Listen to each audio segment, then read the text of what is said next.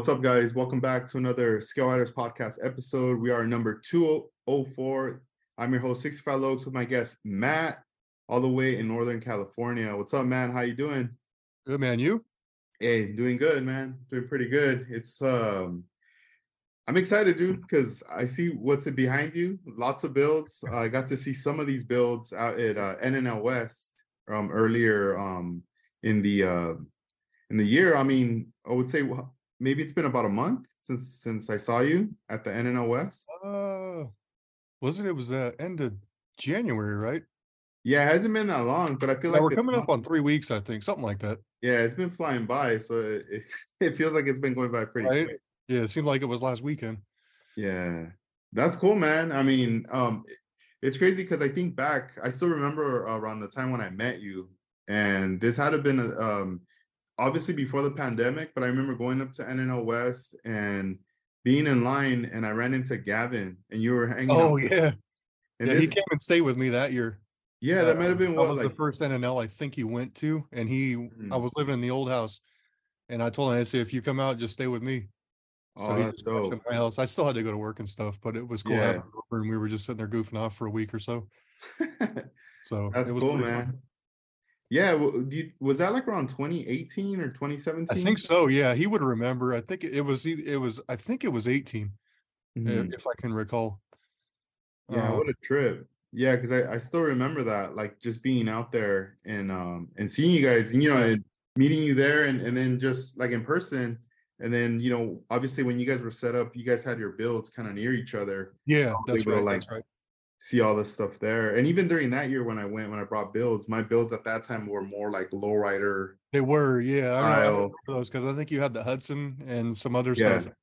And uh, I, I'm a paint guy, so like you know, parking next to the lowriders and stuff is always nice because it gives you that inspiration to try and apply it to something else. So I've adapted a, a lot of metal flake to some of my cars. Yeah. Oh, dude, that's that's so it's, cool, man. it's kind of an addiction now. Like I, I just I flake everything, you know, Uh-huh. car parts or whatever, whatever I can come up with. I'll flake it first and then go after that. Yeah, But- tell us about like your setup. Like, wh- what's typically your setup? You know, as far as like airbrushing, um, when it comes to Um, like your process of painting your cars. so I mean, normally I just use like Tamiya primer from a jar. I have all my stuff here, so I'll just kind of pull it out as I go. But it's just this Tamiya primer here. Um, but sometimes like if if you wanted just like a quick and dirty prime, and you know you're gonna sand back this stuff, Napa, uh, color line. This stuff's great, and it dries in like five minutes, and you can wet sand it or just dry sand it in a couple minutes. It's great. Um, but after that, I I'll use higher end stuff like uh, House of Color generally. Um, or I use a lot of tropical glitz actually. Like I have, I think they're white base coats and stuff like that because it's um it's good paint and it doesn't have any you know i get some problems with the lacquers like the coverage you have to put a lot of it on where the stuff that i get from tropical glitz or house of color it covers quick you know one or two passes and you're generally covered for the full base coat so um yeah and then i'll uh if i'm doing flake black base coat silver flake um tropical glitz on that the 0.04 micro um works out pretty good i got a car back there that's right in the middle and it was kind Yeah. of the first thing that i flaked a blue and silver skyline Bust it out, bust it out. oh okay hold on one second so this one uh i looked at the car and i uh the decal set was so simple that i looked at it and thought man it would be a lot better if i flaked that instead and i really like how this thing turned out so when you hit it with some hard light it'll uh I don't know if you can see it, but it'll it'll really it's got a lot of dance to it, especially in the sun. Um, but it was a hundred percent coverage metal flake. And then I just masked off all the designs myself. And then I just used a couple of the number decals and stuff, but the design is is based directly off of the original um decal set that came with it. But it turned out pretty good. I I don't do a lot of wet sanding because it's not something I'm good at. So I, I I'll when I clear, I'll let it sit for a week. And then I will um I'll wet sand it and then I'll clear it again. It's a flow coat. And it, and most times it prevents the wet sanding because the polishing thing is not something I'm uh, very good at. So I've uh, kind of found my workaround so that I don't have to do any polishing on my cars. But overall, they turn out pretty good. Some of them, they get the clear coat shrink, but that's all right. Yeah, I mean, when when I've seen these cars at the show, to me it looked like they were polished. The way, the way I no, saw no, them, no. dude. There's only the big Porsche, that big orange Porsche that I did, that that Jägermeister one. Uh, the roof is polished and that's it. Um, but the rest of it, uh, I did anything I could to avoid polishing on it because it never goes well for me. Yeah, you know that that was always a fear for me with uh with the polishing and Yeah. mo- most of the models, you know, I would do the same, just hit them with clear, and then after that, just you know, give it some time, and I would do like a light sand, and then I'd hit it with like a flow coat after that. Yep. I was Yeah. using like that the House of Color clear, and it wasn't until just just recently where you know I was like instructed on how to do the polishing and you know and I was told like what to get that I was like all right Yeah. I'm gonna I'm gonna go ahead and take that plunge uh use a rotary tool and do all that and dude I mean did last night. I I was I was a little worried, you know, at, at, at first, but then once I started going and I started to really see what was going on, um, I wasn't too scared anymore. You know, it, I just overcame that fear and and now I'm just like, all right, you know, so I'm I'm gonna have to like send you some pics and stuff. Oh, yeah, definitely. that From I my end. one of 'em- I can't remember which one it was. Oh, it's a car that's inside. It's a Porsche. It it comes apart, so I just left it inside. But I did have to have to do some touch up polishing on that because there was a bunch of um dust and stuff in it. Because I paint in an open garage, as you can see. So I don't have you know a spray booth or anything like that. So I kind of when I have to fix stuff, I'll do it. But I try my best not to do the whole car because I've sanded through too many corners to to continue trying to do it. So I think at some point this year, I'd like to, after going to NNL, you get a lot of inspiration to build stuff. So I think this year, I- you know, I want to do at least six cars would be nice. Um, you know, progressively more ambitious, but I've got that police car going. And I got the flashing lights and all that stuff. And that's one of the things I've I've been wanting to do for a while. And I was finally able to build the circuit boards and stuff. And now I just have to finish the car because it's all wired up and ready to go. So it's uh you know i'd like to do things i haven't done before you know i can i can paint that's not a problem but doing more detailed stuff doing engines um lights and as you saw i, I painted some bases for my displays and it's just more things i'd like to do you know next time NNL comes around i'd like to have a lot more stuff to show people No, that that's cool, man. And like on that GTR, that Hako, like the the the flake that's on that is is that the uh the one from Tropical Glitz that you Yeah. use? yeah yeah, it's the micro the 0.04 uh the small one Yeah, it's and um, really, it's really good stuff are you using um like a flake gun or what are you using to shoot the flake? No, I, I, uh, on, on an airbrush, you, uh, if you get a tip that's like a point, point five, or if you got something a little bit bigger, I used a badger on that, I think. If you just slide the needle back, it'll leak, you know, clear coat or, uh, inner coat, whatever you use to, to spray it, but I'll, I'll pull the needle back and I'll just hit it. And then the second you hit it with air, it comes out. It's not a very conventional method, but it's, it's how I do it sometimes. Oh yeah, yeah. I yeah, I've, I've used some of those Badger, like those cheap airbrushes. Oh, dude, yeah. I uh, have the from, like, badger Harbor Freight too. just to shoot Yeah. the flake, like the, they're like throwaway airbrushes. Yeah. This is the one that if, if you want to shoot some flake, this thing's got like a two millimeter tip. It's huge. It's just an old Badger. Uh, I don't even know what this thing is. It's huge. Oh, sorry. It's a it's a Paasche type VL.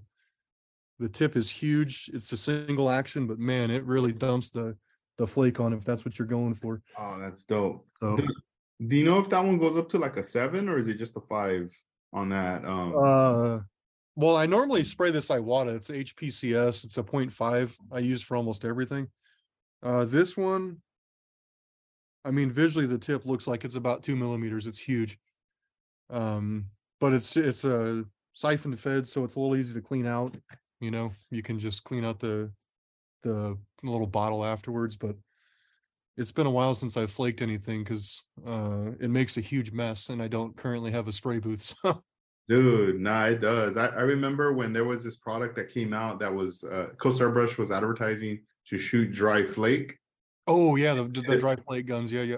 Dude, and I remember buying like the adapter, but this was for the airbrush because they also have. The Oh, guns, really? But I got the one for the airbrush, and, I, Uh-huh. and I copped it. I connected it, and I remember um using it in this little space where I was be where I would be painting from. Dude, it made a huge mess. Like Oh, yeah. even worse. Dry flake guns are epic mess. Like Like the good thing though is it's not sprayed with intercoat or clear, so it cleans up fairly easily with a vacuum. But when you start spraying with like intercoat, it starts to stick to things and it just makes a huge mess that takes forever to clean up. So in most cases, it's worth it. But I'm, yeah, I'm not at an uh, optimal, you know, location to make that happen right now. But you know, I'll still find a way to do it. Uh, it's just I prefer not to right now. So Yeah. stick to like uh like standard metallic coats like uh tropical glitz. I use a lot of their paint, but it's good Ah. stuff. So I'll keep That's cool. it, So Yeah, you know, I, I want to know about your history, bro. Like, when did you get started? How'd you, how'd this all start for you with model building? so um it's not a very extensive history, honestly. It's uh my dad's been building for a long time, like since he was a kid, maybe 45, 50 years, something like that. But he's always been a plane guy. You know, he's he got us snap kits when we were kids, and then uh about eight years ago, he bought me a uh, when I was into RC cars, I was doing a lot of RC drift stuff, and he bought me a uh, Tamiya R34 Skyline, and I kind of started on it, but then he left, and he did I he wasn't around to give me tips, so that we could build it at the same time, you know, and it, it got put away for years, and then oh, I would say like five years ago, something like that. I uh I started buying kits myself uh, after having built uh, another different skyline, and um, from there it kind of just spiraled out of control, if you will. so it's just mostly like a import car thing, but it was all my dad. I would say it's his fault. Um, but I have uh no regrets for getting into the hobby. It's it's a lot of fun you know, long day at work, I just come and sit in the garage and work on my cars for a little while. Um, and just build, you know. And then when I'm not building, I'll try to take some time, like I'll talk to Casey and we'll, you know, work on 3D print designs and stuff because I do a lot of printing as well. Um, and that really allows you to do a lot more with your cars. Um, Was, uh. Did your dad ever trip out though? Like when he's noted, he started to take notice that you were now on your own, getting into this, and now you Oh, he's- so I've got- Yeah, so there's I have there's four of us. I have three brothers, and I'm the only one that got into this because it was just him and my grandpa. And I'm the only one that kind of followed suit, but it's my brothers are family guys, and you know, I'm just the one with, you know, three dogs and cars. So uh, I got n- nothing but spare time. So, you know, if if this is how I spend my spare time, I'm happy with it. So, um, he uh he he came out to NNL. I I think you may have. yeah, I met him. I met your dad before. Yeah, that's what I I thought because he came out that one year that you guys were up. Um, Yeah. but that that's the first car show he'd ever been to. Oh, dope. So he he only he he almost exclusively builds planes. He's he builds cars too. He actually built a couple of the cars that are on the table here.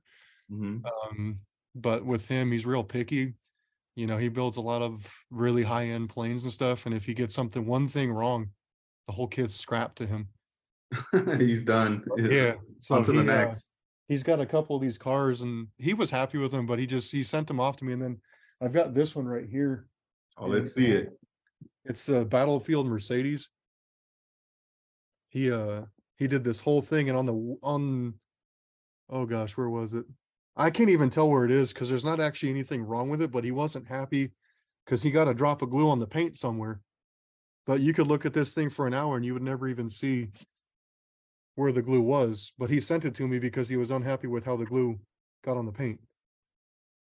So that's okay with me though, because he builds really nice cars. So having, you know, some of the stuff that he's built on display in my cabinet it's kind of nice. Gives you something to work towards, I guess.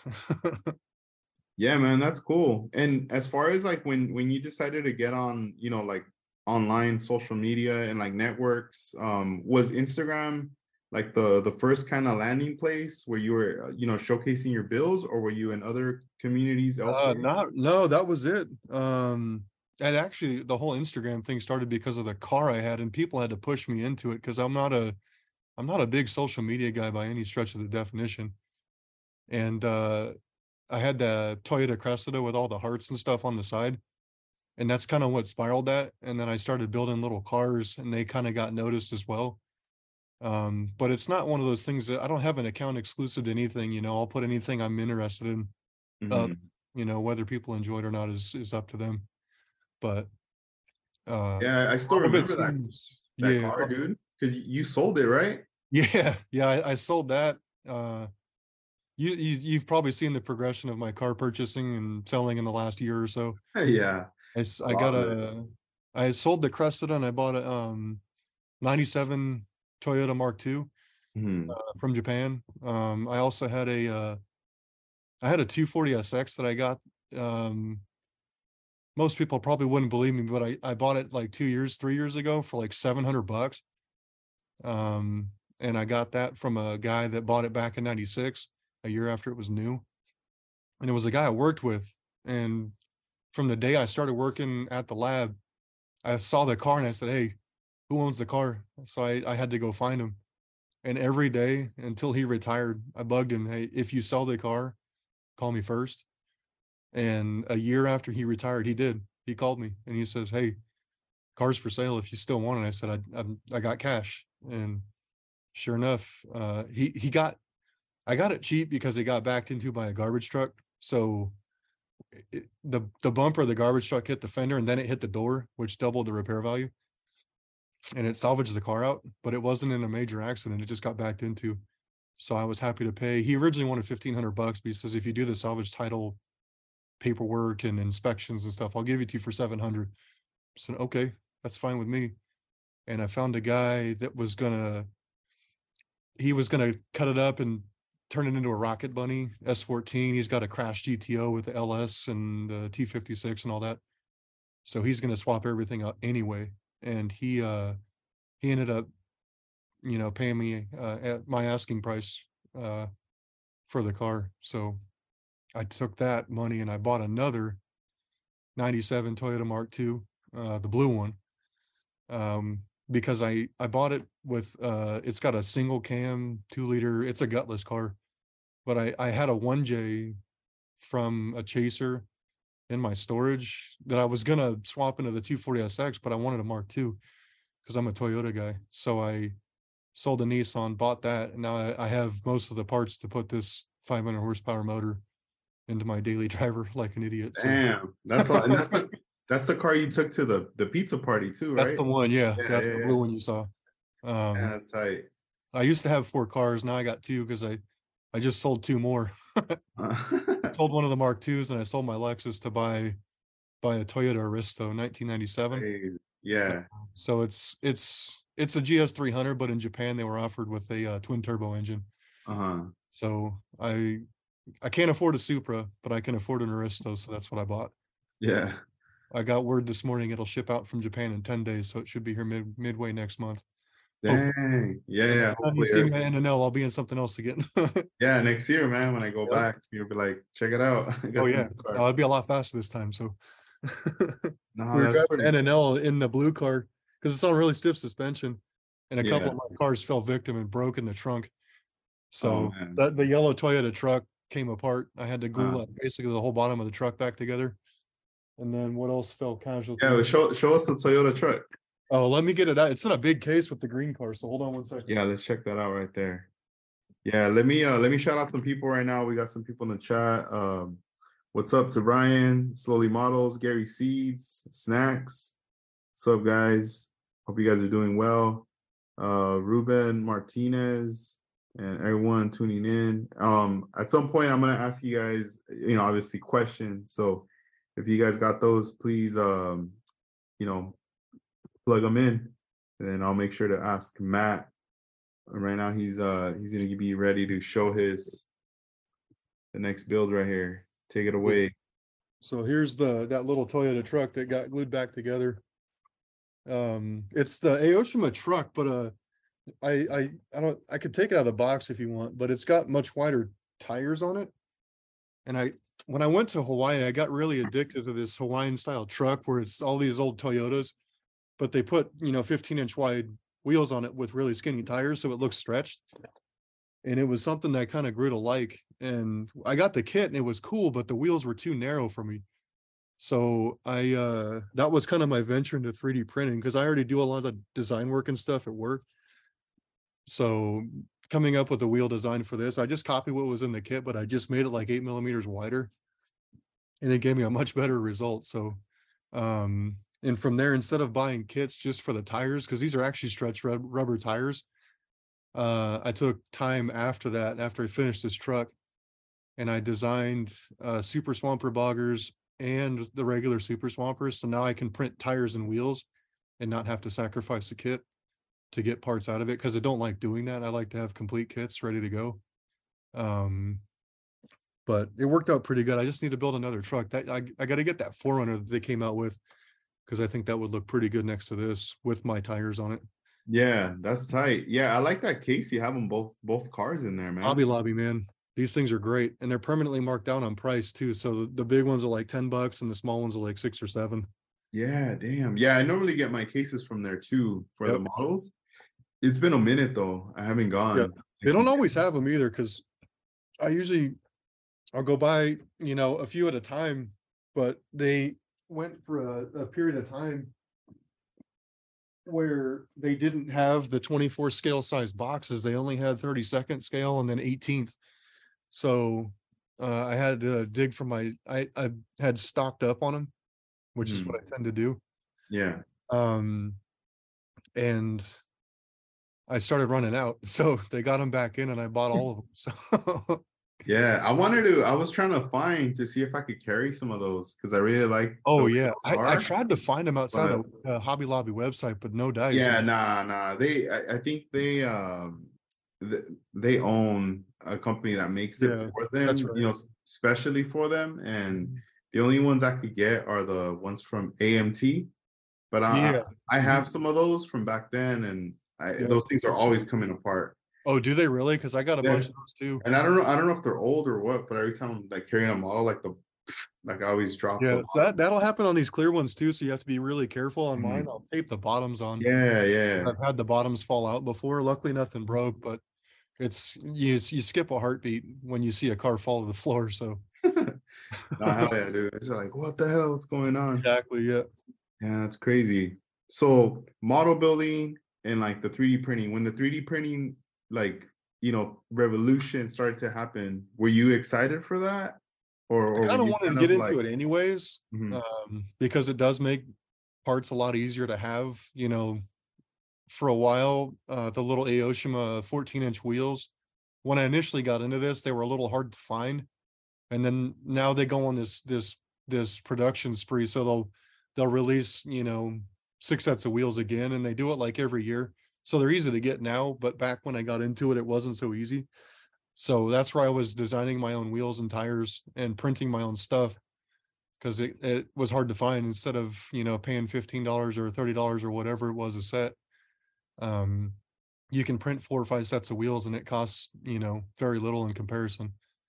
Uh, and being that I do design work, it was a lot easier to step into this and kind of fall right into the path of getting this stuff to work. And now I, I print a lot of different parts and I get a lot of Casey's files because his work is his design work's amazing. So it's uh it's something I would recommend if anybody has the patience to learn how to use Fusion or SketchUp or whatever. Um, 3D printing is definitely going to be the way that everything goes for sure. Because you can, you've seen like there's a lot of guys out there printing full kits, bodies, and everything. Um, and I have a feeling that's kind of where this is going to go. So it's just nice to step into it before everybody else. So I'm kind of well versed in how to get all this stuff to work. Yeah, that's pretty dope. Um, you had told me earlier you, you were uh, working on an engine that you printed. That Oh yeah, yeah. Show it. Show us. Casey's, this is Casey's new 4AGE. It's uh the chrome on the throttle bodies is still still wet, but it goes together really nice. And the prints are really good. And if I had a better computer, I would print more at a time. But uh I just print two at a time right now. And I now I need to build a Corolla for that to go into. That's cool. And and uh, that car, like when you're gonna, you know, I mean, that engine when you're gonna put it in the car, are you gonna pretty much scratch build like the whole engine bay? Yeah. well? Yeah, oh yeah. Um, designing stuff like that is is a little bit out of my wheelhouse. I'm a lot better at like wheels and tires, um, and other small pieces that I can kind of work my way around. But um, scratch building is it's not something I've done a lot of, but I can do it. It's just sometimes you kind of run out of patience uh, because things don't always go the way you want it to go. But take a break from it, come back to it, and it'll it'll happen. So not too big of a deal. No, that's pretty cool. Yeah, because you know, for a lot of these builds, I do want to eventually start adding even engines myself, you Oh, know. yeah. And I'm always like thinking like, all right, for sure, you know, it's gotta you gotta create an engine bay for that as well. Yep. Yeah, some guys are are printing engine bays and stuff too, but um I've seen a lot of guys scratch build them and they turn out just as good. So there's there's a couple guys out there that I kind of keep up with, like a styrene engineer. His scratch building is from nothing is amazing. And he uh he started building a car recently and it's just as good. So um I think with a little bit of patience and just kind of a little research to figure out what you want to build and just thinking uh you know a logical approach to doing it, you can kind of come up with anything out of styrene, which is nice, but it's it's a lot more patience required than it is for 3D printing and design stuff, at least for me. Yeah. That's pretty cool. And as far as like your builds, I mean, from what I saw, you know, seeing them at the at the pizza party, that was like the the place where I really got to like like you know get really close to see all your builds because you know the Mhm. setting there it was, Yeah, it yeah. was uh, it's like very chill everyone's just talking and hanging out and Mhm. you have that opportunity to look at everyone's cars up close because they're all Yeah. they're all set up there and Mhm. I noticed a lot of yours there's like a lot of little easter eggs everywhere you know you see a lot of cool detail stuff in Oh, there yeah. that to me i'm just like yo this is like like what people put in their real cars you know Yeah, there's a couple staples I like to have because I really like that like Kaido Racer style car in Japan. And a big thing that they have is those big crystal shift knobs. Let me see if I can find one for you that I've got. yeah i was like yo i, I like those that you uh that you make The one with the painted base here. yeah Uh, let's see all right let me let me uh Hold on one second. Let me pull the car out yeah. because it's uh, inside the car is where I'm kind of going with this here.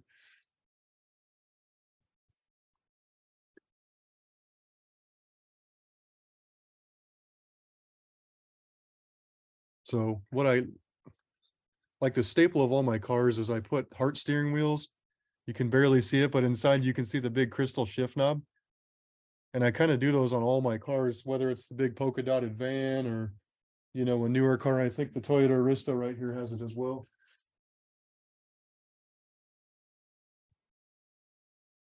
You can kind of see. Let me, I'll pop this one out too. I have a feeling I'm gonna drop a car tonight. All right, here we go. Yeah, so this is kind of like the car, the real car I'm waiting on from Japan too. Um, but inside of here, it's the same. It's got a blue crystal shift knob and a light blue steering wheel, uh, heart heart steering wheel. But it's it's one of those things. I just print a ton of heart steering wheels and I just put them in everything. So you know, you can if if you can't tell it's my car from the outside, you can definitely look at the steering wheel and the shift knob, and it's probably going to be the same on all of them. So it's uh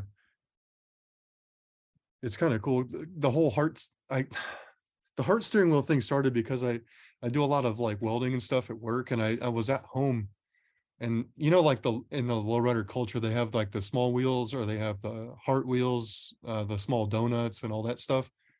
I ended up making a heart steering wheel for the Cressida that that ended up being super popular. And that's kind of what fueled the fire for these printed ones. And I put heart steering wheels in everything now because you know, the, despite the look of it, the heart steering wheel is actually kind of comfortable because you can plop your hand right in the middle on the top and you're just cruising.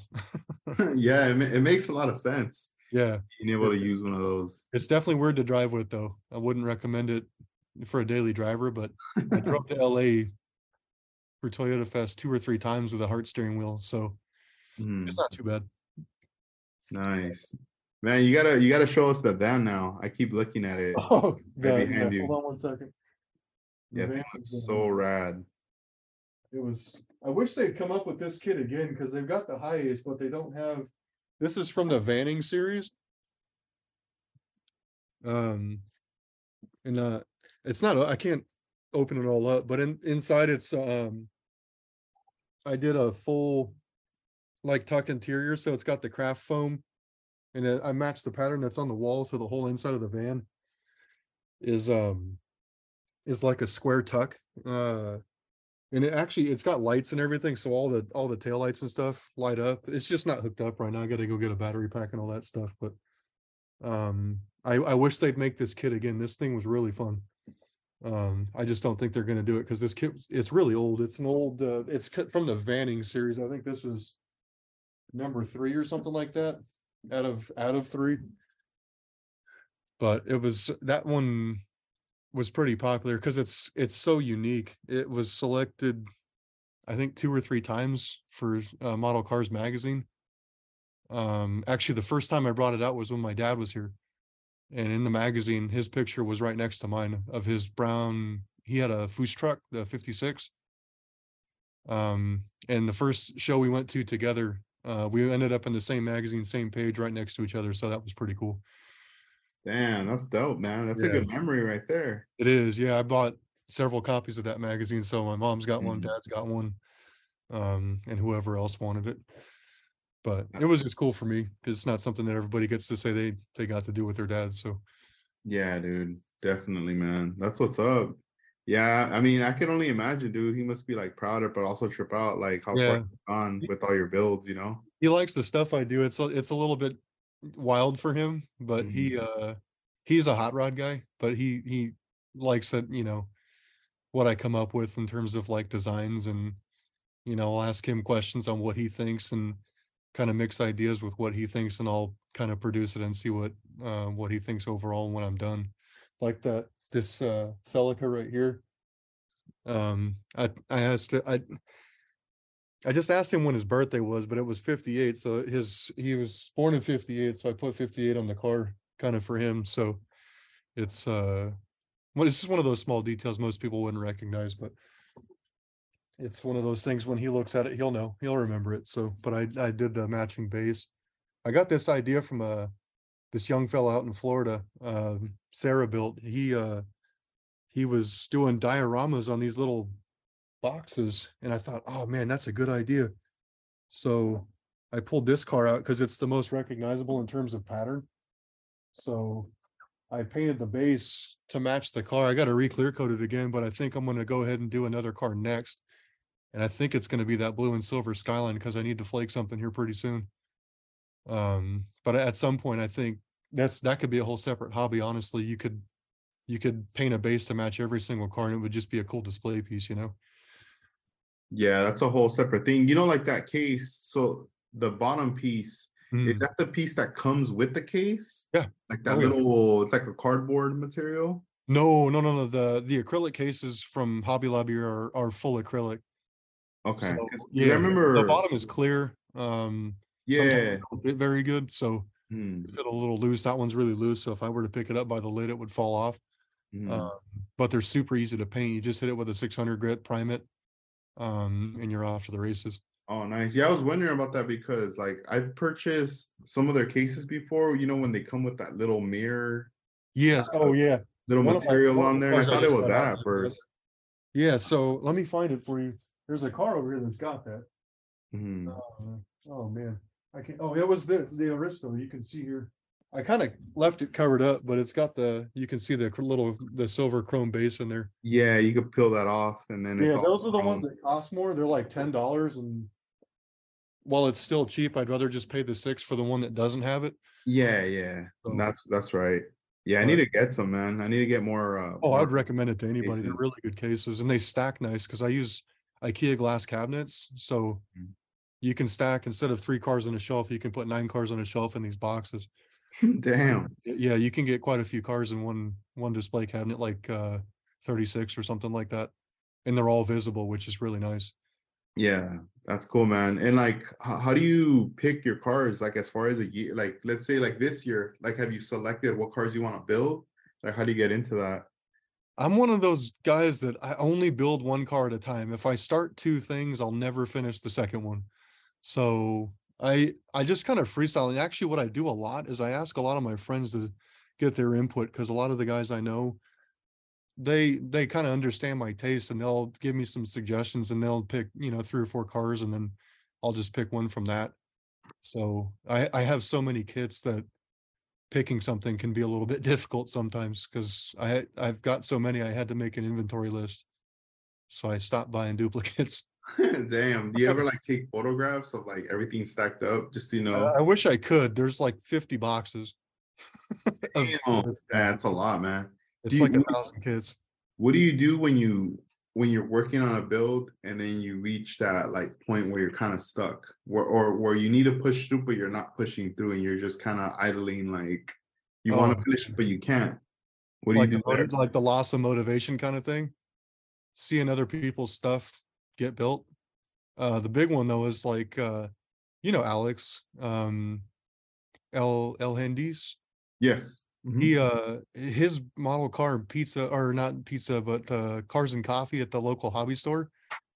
Uh those are kind of nice because he gets a lot of guys out there that are really good at building. And when you see their stuff done, especially one of the guys up here, Patrick, he he he turns out really nice cars. And uh every time you see one of his, you kind of get that fire under your ass to start building something else. Because if he's got the whole family and everything and he's still getting stuff done, I got no excuses, man. Yeah, no, yeah, that's crazy. So like you living in, in Northern California, what city are you located in? I'm in Dublin, so East Bay. Dang. And like out there, as far as like, you know, um, like the community goes, as far as like model building, is everyone kind of spread out, like living in different cities? Because I know Alex is out in Oakland, right? He is, yeah, that's about 15 minutes away. Oh, okay. Yeah, he- he's not that far. Uh yeah, I, I don't know a lot of builders out here, honestly. I don't think I've really met any in this area. Um San Jose, Patrick is down there. Uh Alex is in Oakland. There's a couple guys near me, but um they'll build cars on occasion, but they're more armor guys, tanks, Mhm. um, and stuff like that. Uh, but they're really good to talk to because if you ever like if you build a race car or something, which I plan to do, I'd like to weather it so it looks like it survived a 24 hour race or something like that. Yeah. Those are the perfect guys to know because the tank guys are the best weathering guys I've ever met.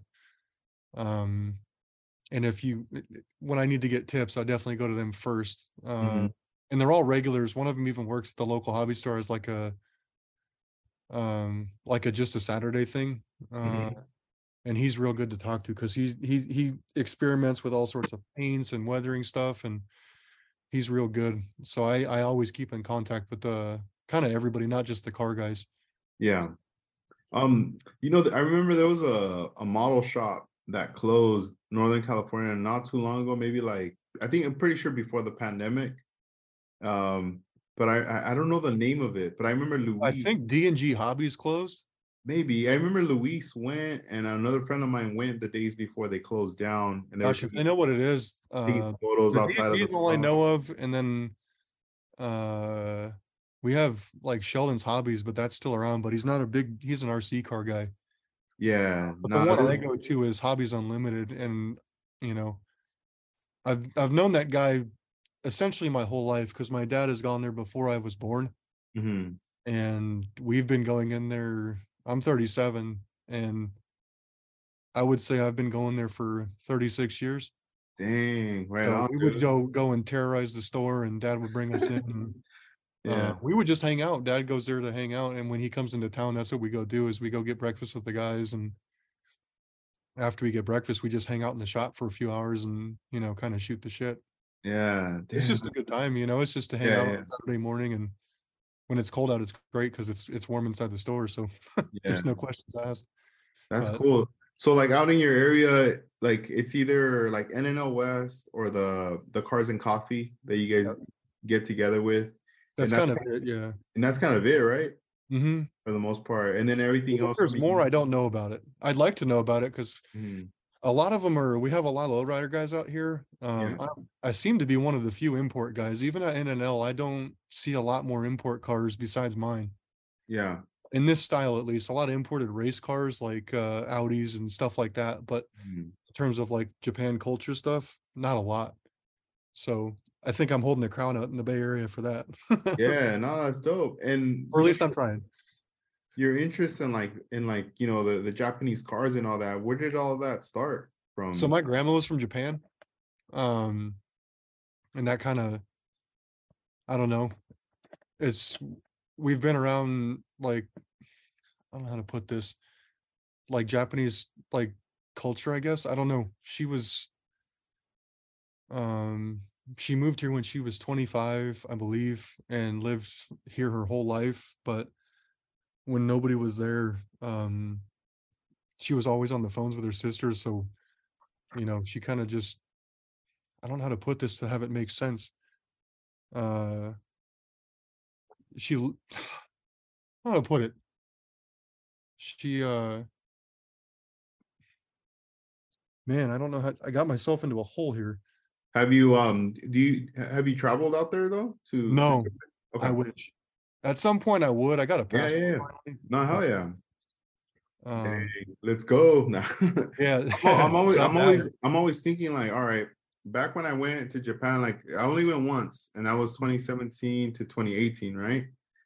And I was there with with Armando Juan and Jerry. I Jeremy, remember that, yeah. and that was fun, dude. That was super fun. Like being Yeah, there I don't think I friends. could bring enough money though. and um, like I don't know, man. Like I feel like I I mean I want to go back, but it would be freaking dope to go out there hundred percent, yeah. with homies, you know. I think just- they've really let up on the restrictions too. Uh, you don't Mhm. need like a visa or anything to go. I think a standard passport's good enough once again, yeah, which would be nice. But hell yeah, yeah. I don't know the the whole Japanese. I- I started owning like real cars when I was 16. I had a 62 Nova, but immediately bought uh, my I had a 91 MR2, and that kind of fueled the whole Japanese car thing for me. Mhm. Um, but in terms of like the culture, I'd say it was my my grandma. She uh very traditional lady, uh, which was cool because we not a lot of people get to be around something like that. Mhm. You know, uh, most people wouldn't even know by looking at me, but um, yeah, we we were at grandma's house all the time That's and just dope. always, always around it. So we uh, I just wish she raised us on speaking Japanese. That would have been awesome. But Yeah. I don't even think I know enough to get myself in trouble. So Mhm. Man, that's crazy. I never, I, ne- I mean, I never knew that. I'm learning that right now. That's pretty dope. I was, you know, I was, I was thinking back at like, you know, what, what kind of um connection? Like, I, one day I was like thinking, like, you know, I was thinking like, oh man, like I'm really, I'm really digging and I'm enjoying and learning a lot of, you know, the the, the JDM stuff, and even Yeah. speaking with Casey about it. But then I started going back and like thinking like, what, what's, what's always been my connection, like with with Japan, you know. Um, and then I remember, and it hit me, and I went, "Holy shit!" Like, I, you know, like my dad, he's a florist, mhm, but my dad didn't just learn like becoming a florist. Like yeah. my dad, his teachers who taught him mhm. were the were these ladies who were uh, Japanese designers. Really? Yeah, and and they they they were living in Oxnard, and at that time, I'm talking about like like late 80s, early 90s. I mean, they were coming out with all these designs in the city where this was fairly new.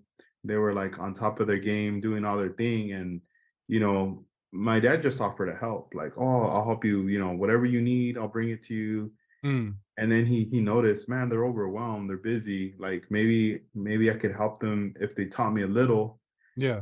And then it just like they saw that he was always like there like wanting to help so then they just showed him but because of what they showed him they passed on like those skills to him and then Yeah. he had he adapted that and he ran with it and then you know that sparked for him to open up his his own business the shop and and then eventually they retired but whenever we needed help they would come and help Oh, us really? Oh man, that's yeah and then and i remember that they would they would cook home cooked meals and stuff oh and, yeah. and then bring it over and then that's when i started eating japanese food for the first time as a kid Yeah. learned. They taught me how to use chopsticks, all this stuff, and I was Oh like, yeah, that's that all came from my grandma. She uh she lived right next to a skate park up in Walnut Creek, and uh a lot of my friends like to go because on the way back from the skate park, um, I'd call my grandma, just let her know that we're, you know, when we're in town, we might stop by, and "Mhm, she'd always make them fresh sushi. dang, I'm not a sushi guy, yeah, yeah, yeah. everybody else loved it. So Oh hell yeah, I'd take all my friends over to grandma's house and they loved Yeah. eating sushi. And she liked making it. She just liked having people to hang out with. So that's why we, we always found ourselves over there just to hang out, you know, and just hang out at grandma's house. Sometimes we pass out there and I'd go to work from her house. So it uh it was pretty fun. Uh, unfortunately we lost her years ago, but I uh I got a whole sleeve tattoo uh in like a traditional Japanese style with her name. So oh that's nice, man. so That's cool, dude. No, yeah, I mean, it, it, it's just it, it's a trip, man. Like, I mean, I, I was introduced to a lot of stuff, and like, Yeah. I loved it. Oh, the and culture's deep too, man. You could go for miles on Japanese culture, and there's Oh, so many man. different things that are cool about it. Yeah. Nah, I could see that, dude. And I don't know, it, it's just like I just appreciate a lot, you know, every time I'm learning new things and and seeing how things kind of connect. And I'm like, what the hell? Like it, it's such a trip. But Yep. I guess this is what it's about, you know, this, this journey that we're going through right now, you know. Um, like meeting people and and just conversing with people and then and then what's crazy is the model building. I mean, each one of us spends all this time working on our builds, Yeah. you know, in our rooms or you know, in our little workspaces and and it's like you know, we get to share this online and then we get to like you know, see people's work, critique it or you know, give props whatever it is. Yeah. but it's also like a very motivational thing too. It is, and, and the internet really changed that too, because now you're not, you, you know, just relegated to the guys in your area, which in my area there's not a lot, but now there's hundreds of thousands of people around the world putting, you know, model car content up, and it's so easy to access this stuff and get motivation or talk to them. You know, I've talked to a lot of guys and, you know, just get their tips on stuff because you always learn something new doing this stuff, you know. And I think the internet, you know, as its goods and bads, but in terms of this stuff, man, it really it really spread this model car thing like a wildfire. But it's great for us because now we have access to all this stuff and it's been awesome. Yeah, yeah. It's it's like we're we're obviously using it for the good, you know. Oh yeah. our, our reasons. Um, it's a trip because I, I notice even like now, um, there's certain modelers who I've conversed with. They don't speak English, and I obviously don't speak their language. Yep. But You just can still communicate somehow. just communicating, you know, messing, DMing each other like Yep. messages. The translator. exactly. Yeah, I was just gonna say that too, because it's not perfect, but it's good enough to get a point Mhm. across. Yeah. One hundred percent converse with someone, say in Japan, um, or something like that, and they'll know exactly what you're talking about, which is awesome. Because I Yeah, have yeah. you guys, not a lot, but uh, just a couple. So I know, but the but the more I feel like, man, I even I feel like, man, I should I, I need to start learning something. Like I want it motivates me to want to learn learning Japanese is hard. I've tried. Oh man, yeah, hell yeah. It, Hard, it, hard. seems, it seems hard for sure. Yeah, I, Uh, rem- I remember uh, one of my homies. I I sent him a voicemail. He's out in Poland. And I sent him a voicemail in English, and he was like, "He's like, oh man, he's like, I, I don't understand what you're saying, but yep. um, if you just- send it write it out, write write it out." And I'm like, "Oh, Yeah. my bad," you know. And then I wrote it out. sometimes you have to think about that too, because you know Yeah, and you're just like, talking to your phone. You're like you don't think much about it. mhm, Um, but then you get that message. I've got a friend that just moved here from another country, and she's the same way. You mhm. know, if I type it out, it's a lot easier for her to understand because we, you know, we can talk a lot, oh, way too fast for people that have just moved here. yeah, uh it's it's this whole translator social media thing has been great for hobbies and stuff for sure um no regrets on that you know every time i see social media it, it can go bad and you think yeah i could cancel it right now but at this point i've got so many good people in there that i keep in contact with that there's there's no chance so we'll ride this out yeah. oh sorry that's my air compressor's going i guess it's got a leak Yeah, I can hear it. No, it's all good. And Sorry.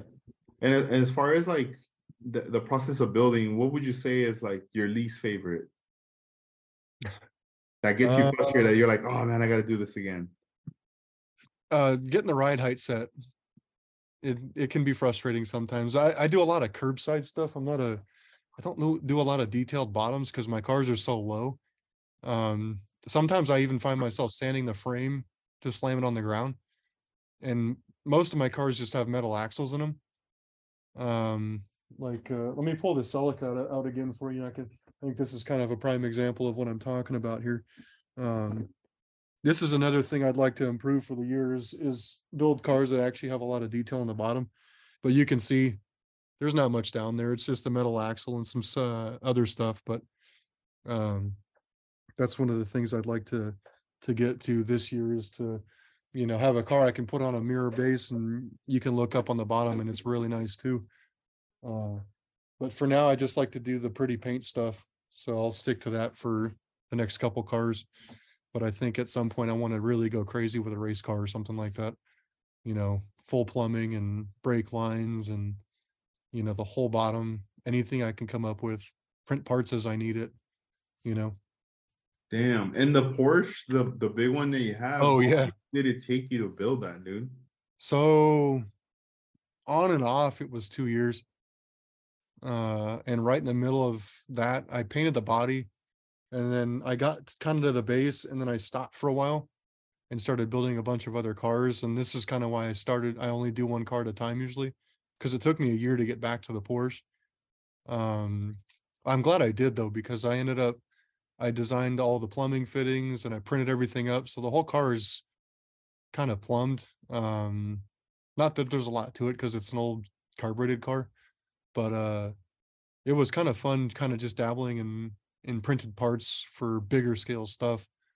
Um, because uh, my print success on 24 scale fittings and stuff is um not very high. Hmm. the 12 scale stuff is super easy. Uh, but I think in the future, I'd like to do another 12 scale car, uh, full body car like the Porsche, because I have a, I got most of the 12 scale kits that Tamiya makes. It's, it's really bad, but I just have to figure out what to build next. I got a ton of options to pick from.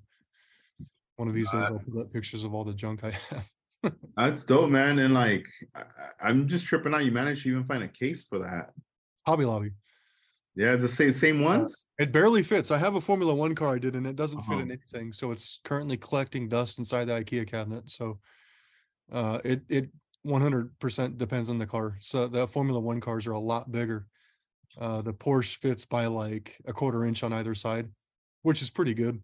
But Mhm. I think it's an 18 scale display box, so or or bigger because the van is inside the same box. It's the van wouldn't fit in anything but that. So we uh I kind of had to make it work, unfortunately. And the truck doesn't fit. The 24 scales are good, but you can't put like lifted trucks or that little that little party truck thing that I built for NNL this year doesn't fit with the with the rack on the top. So I made the the rack magnetic. I'll pull it out for you if you want. Yeah, let's check it out. Um, so this one right here, this little K truck that I did the wheels and stuff on, this thing clears the top by like an eighth of an inch. It's really tight. So in order to make everything uh fit in here, you can see the the little rack in the back where the guy is. It's a separate thing. So on this truck specifically, I made it so it's magnetic and now whenever I need to display it, I just pull the truck out. So here's the, the truck. And then I can just clip this on magnets and now it's good to go. So now it doesn't have to fit in the box, but on display, it's all there, which is nice. But I'm super happy with this thing. I, I there's a whole series of these little trucks, like arcade truck and food trucks and all that stuff. And I, I definitely need to build more of these because they're really cool to put on display but it's it's more that odd- the oddball stuff that I'm kind of into. So the more weird it is, the more likely I, it is that I'm going to build it. Do you, do you think you're into those because not too many people build that? Like the the Uh, different. no, my taste is all over the place. Like I like hot rods, low riders, traditional hot rods. I don't care what it is. Honestly, it's just this the Japanese culture thing is kind of kind of my big thing because I've been into it for so long since I was about 18 years old.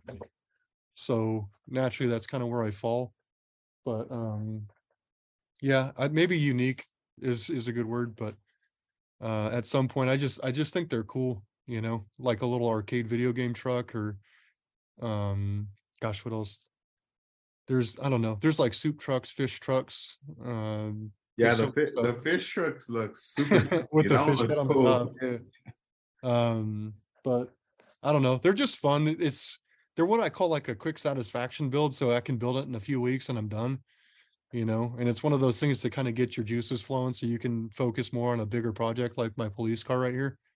So um it's one of those things kind of get, you know, get you back in the mood because sometimes you you fall off and you don't want to build uh no motivation and then you do something quick like that and then it turns out good and now the motivation's kind of back for me to go back and start building something else.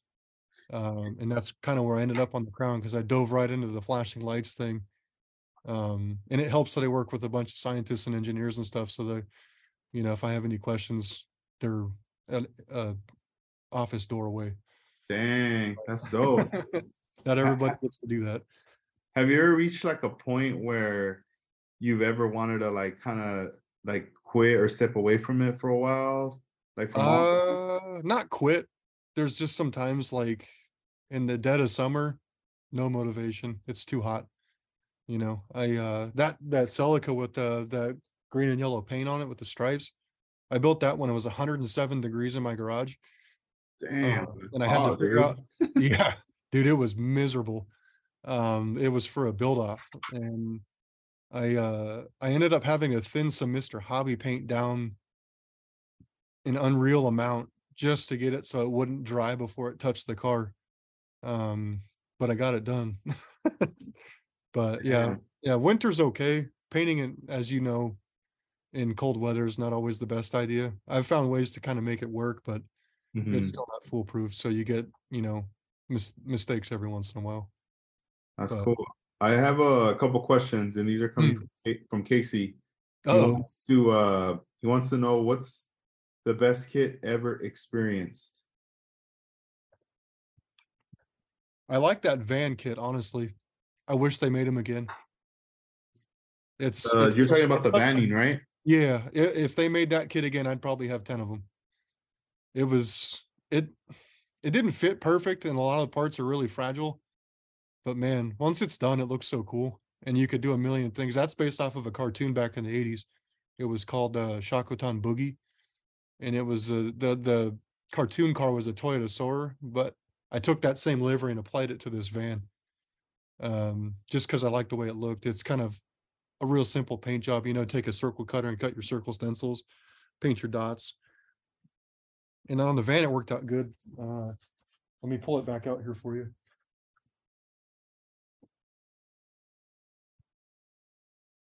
On the vanning kit in particular is, uh, so where the blue is and the, and the white, that's actually the kit that the, the body kit that you basically glue onto it. So I use the kit itself as the tape line and the masking to separate the the white from the blue.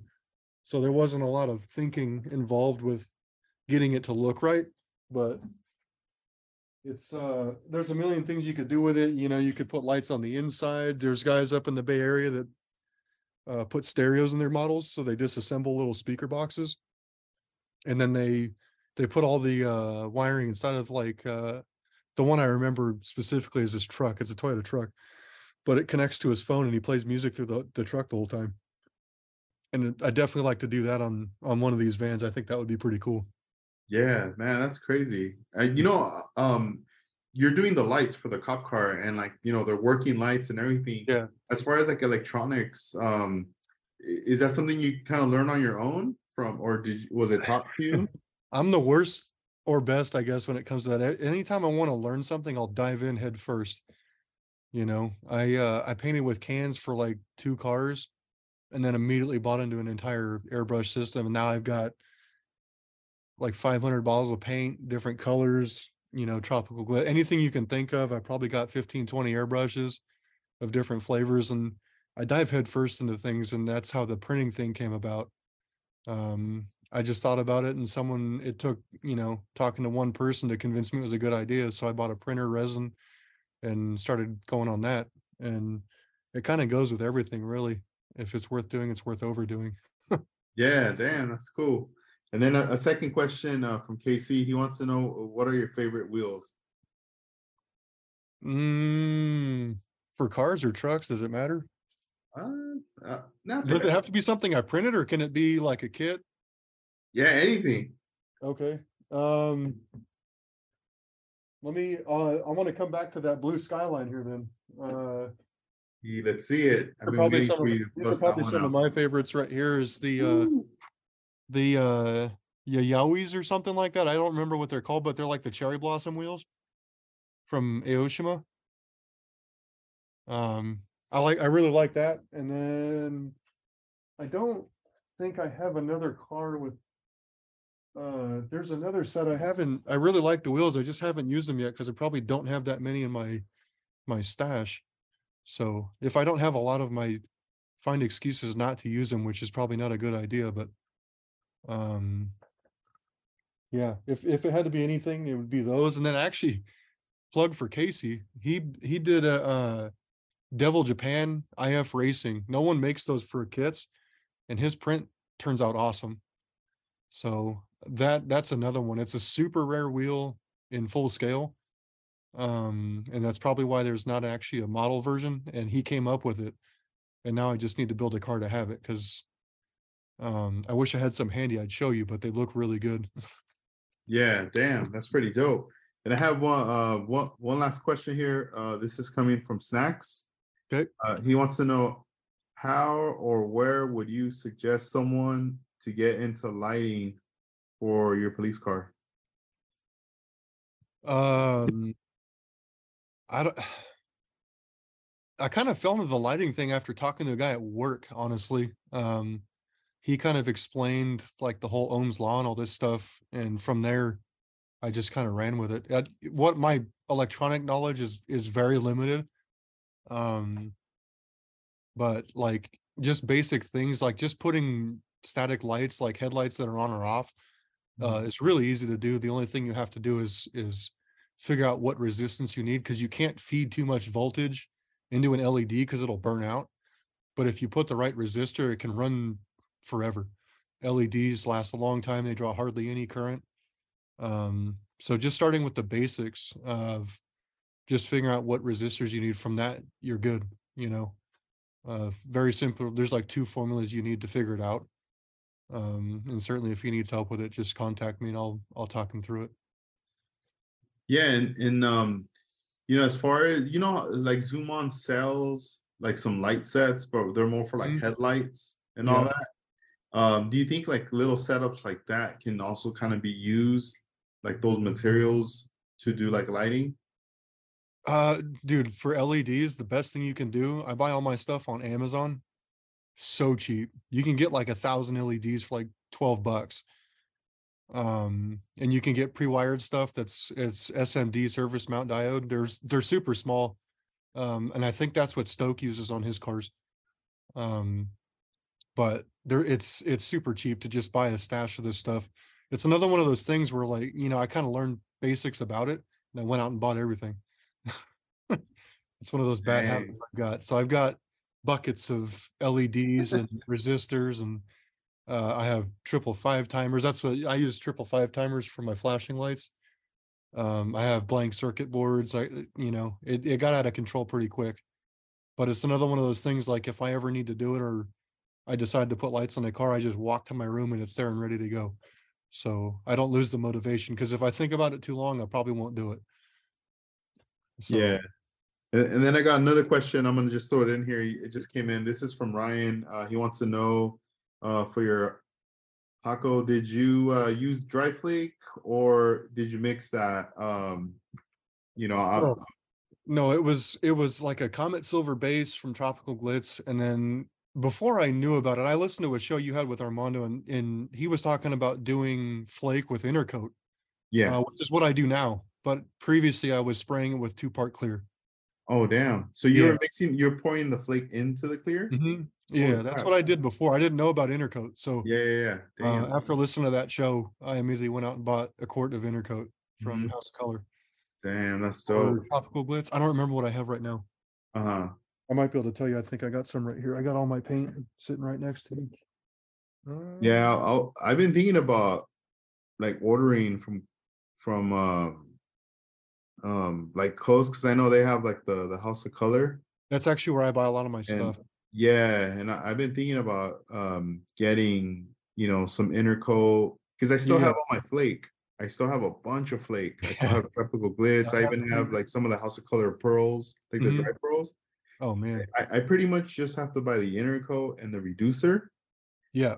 and this way I could like mix it all in and then just you know start applying it to some of my my builds You can do and that with everything too. So I, I buy big bottles of, um, House of Color reducer.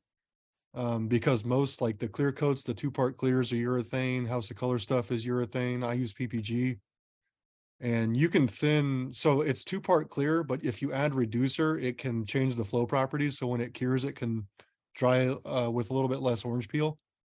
Um, and that's, I use the House of Color reducer on everything. Uh, and that includes color, um, PPG clear. It's totally fine with that so far. Uh, but it's, yeah, like this stuff right here, actually. Oh hell yeah, dude. uh, The three stuff right I have, there. I have the fast one and the slow one too for winter and summer. so- Show us that one again because it kind of I kind of threw Oh, up yeah. the screen real quick. Yeah, it's the RU three eleven, uh, medium reducer. Um, I would recommend this stuff to anybody. This stuff is great if you're just trying to Good thin because you get a three part clears. That's what it is. It's a, it's clear activator and then reducer. So it's, my clear is four to one and I'll just match the, the activator amount. So I'll do four to one to one. And that's generally enough to, to get the flow coated finish I'm after. Cause like I said earlier, I don't like to wet sand and polish because I'm really bad at it. Mhm. So if, if I can find ways to get around it, um, I will. And that four to one to one on my clear coat seems to be what works so far for me. So I'll stick to that plan until, until that starts to backfire. So then we'll change it a little bit. And, and are you using is that the the show clear? That you're No, rocking? No, I use this What kind of clear are right you here. using? It's the cheapest like PPG thing you can get at the paint store. It's uh Omni LV by PPG. It's just some cheap stuff. I think it's like 60 bucks a quart. So it's MC 262 and MH 267 for the activator. I'm actually almost out because I paint uh car parts too, like valve covers and stuff like that for people. So Oh, nice. I, are you uh, doing this all there in the garage? yeah, or in the front yard. Yeah, I Yeah, used to yeah, have okay. a booth at the old house, but I don't have one anymore. So Uh, it's uh I kind of make do with what I've got here. yeah, when you're gonna do tho- those jobs with the flake, are you like kind of covering stuff up so Yeah. get anywhere? Painter's tarps for sure. Yeah. Uh, and, and and it's still not enough generally. Because it, it it'll fall below you, but it somehow gets everywhere else uh in any satellite area near you. So Mhm. uh there's no winning with flake. It looks really good when it's done, but man, the cleanup process is a pain. Yeah, it's crazy, man. It get it gets on everything. Yeah, but it looks good when it's done, so who cares? Mhm. Yeah, my my um, I have one of those um those little spray boots, like the ones that everybody has. yeah, that I, funny story all- about those too. I mine's all jacked up. Yeah, because those things those things are like hundred bucks now. My dad found those on eBay for fifteen dollars shipped. hmm Yeah, there was a time when they were cheap, dude. I couldn't believe they were basically just giving them away because the, there's no way the shipping was fifteen dollars. They were- they were probably losing money on these things, but Yeah, it's just sitting in storage right now because I don't have anywhere to put it. So yeah, I want to say maybe like 2015 or so. I remember seeing them, and they were like 50 to 60 bucks. yeah, that's a, that's about right. He found them on. I don't even know why he was looking, but there was I think there was five, and then by the time he sent me the link, there was three, and he ended up buying two and giving one to me. yeah, were fifteen dollars shipped, for like one five. So yeah. I think now they're money, but yeah they're they're anywhere from 100 150 now. yeah, Uh, honestly, it's worth it if you have a place to do it. It really it Mhm. does a decent They're job cool. keeping dust and stuff off your cars, which is nice because I'm always fighting dust and dog hair problems out here. So Yeah, the struggle is not worth it. If if you can spend 100 to 150 on a spray booth, I would 100 percent recommend it. yeah. No, hell yeah, yeah. Because I still have mine, but mine's all jacked up. Like I've dropped like reducer, thinner Yeah. on it. The plastic you can- melting. I think you can replace the filter with like uh HVAC filters from Walmart and stuff. Mhm, Just cut them out. Plug it in the back, yeah, because Yeah. that filter clogs up and it won't do anything, so you have to constantly replace that, because the overspray will fill up the filter pretty quickly. It does. No, it does. Cause I even got flake all over it and everything. Yeah, the flake will plug that thing up in an instant. bombarded. Yeah, dude. And I'm like, dang. Yeah. I gotta like constantly like take this out, replace it with like a new one. Yeah. You know, Yeah, but it, it's um, worth it if you, if you really don't wanna fight with painting, you know, and, and having stuff come out nice the first try. That's the good thing about metal flake is you have a lot more. It's a lot more forgiving to getting stuff in the paint, like you don't notice dust at all, so. There's another reason why it's nice, especially when you paint in a garage like me. So if I get dust in a metal flake car, no big deal. We'll just sand it back and clear coat it again. So, Yeah, and, and like when you apply your flake and then you're you're spraying your clear on there, um, how do you know when to stop? Like when's enough clear? Um, I still haven't figured that out yet. Uh, cause every time I start sanding and masking, I'll, I'll get pieces of glitter that come off on the tape. Um, but I was watching a guy in Japan and I'm gonna try it on the next one, I think, is when you, when you spray the flake with the clear, it's a really rough surface, as you know. And if you try to clear over that, it doesn't seem like it adds to it, so you gotta let it cure. And when you let it cure first, you come at it with Scotch Brite and it'll get the pits and the peaks of that rough finish. And then the clear will stick everywhere and then you can sand that back and now it's totally smooth. And it seems like it's, I haven't tried it yet, but the theory seems to make sense. So um, I've applied it to bigger stuff like painting engine parts and stuff, and it works fine. On a little car, it might be a little harder, but the flake is also a lot smaller, so I think it'll work. I just need to come up with an idea for flaking something. 'Cause Mhm. I-. I really want saw to. this on a video? Huh? You saw this on a video? Yeah, there's a guy, uh, Z something, Z Warrior or something out in Japan. He paints full size cars, but he he does a lot of metal flaking. And that's where I saw because he was using colored flake instead of candy. And when you can't you can't sand colored flake because the second you touch the flake, it turns silver. Yeah. And that's uh-huh. why he was doing the top right thing to get a buildup over the the flake, and then he could sand back, and it was totally smooth, and it worked out really good. So Yeah, you know, I'm trying to think. I think I've seen this dude's videos. He does like a lot of pattern work, right? uh, he has yeah. Candy and yeah, Yeah. different wild paint job. Yeah, like a yeah, yeah. Scion XB or something with some crazy paint Yeah. job. hmm I remember that that. Okay. Um, and then he did like a the, the one that I saw he did the Scotch Brite on was he painted a like a C3 Corvette. Uh, and it was for his daughter or something, and it was in pink flake. It was it was bright, but Damn, he got his yeah, he, he did it hard with pink flake, and then he let it dry, and then he Scotch Brited it, so the whole car was scuffed. And then he came back with like three or four passes of clear, and then he sanded that back, and now the colored flake was totally sealed. It was smooth, and then he could come back and flow coat it. So it, it all makes sense. I just gotta, you know, find the motivation to paint a, a flaked car again because it is so messy. But I think my next paint project I'd really want to try is like you guys, the guys that build the low lowriders, I got the most respect from that is hard to do.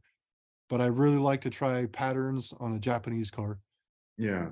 That's Yeah, one that of things I really want to. I've been wanting to try it forever. I, I always talk with my friend Jan out in Puerto Rico.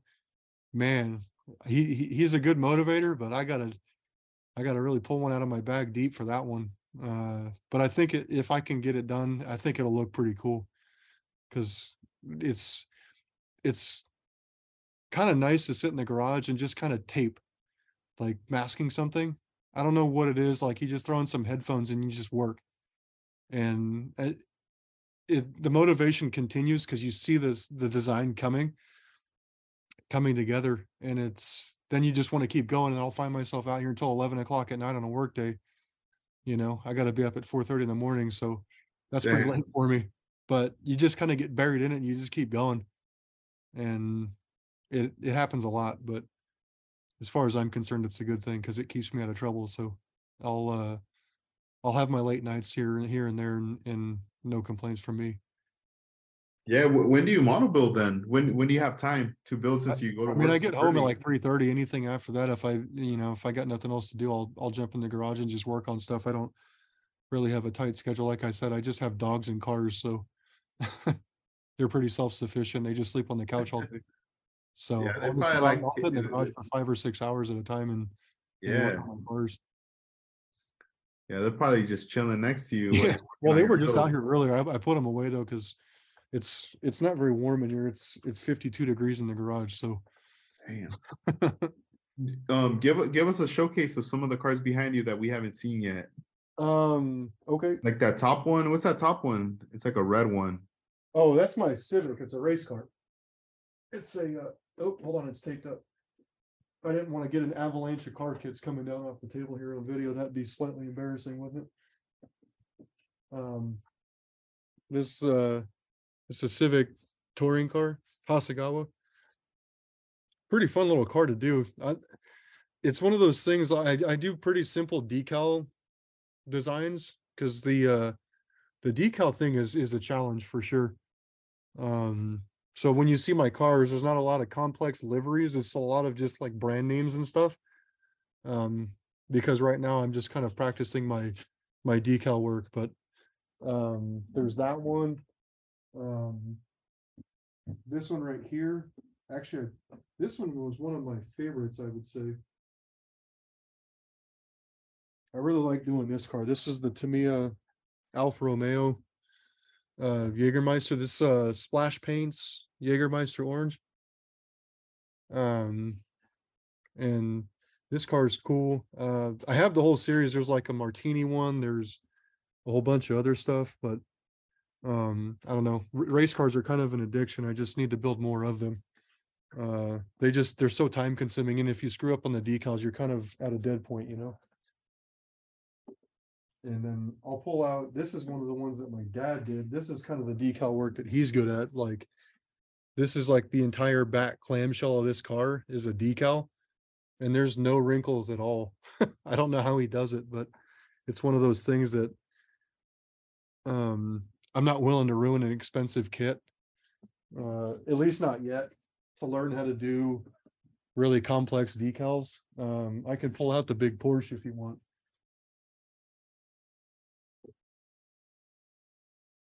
There's this guy. This this one was the one that took a while, but this one was really fun. It's a 12 scale 934. Um the whole bottom is kind of done. This one I kind of took pride because I designed and printed like a ton of pieces of hardware, like bolts and stuff.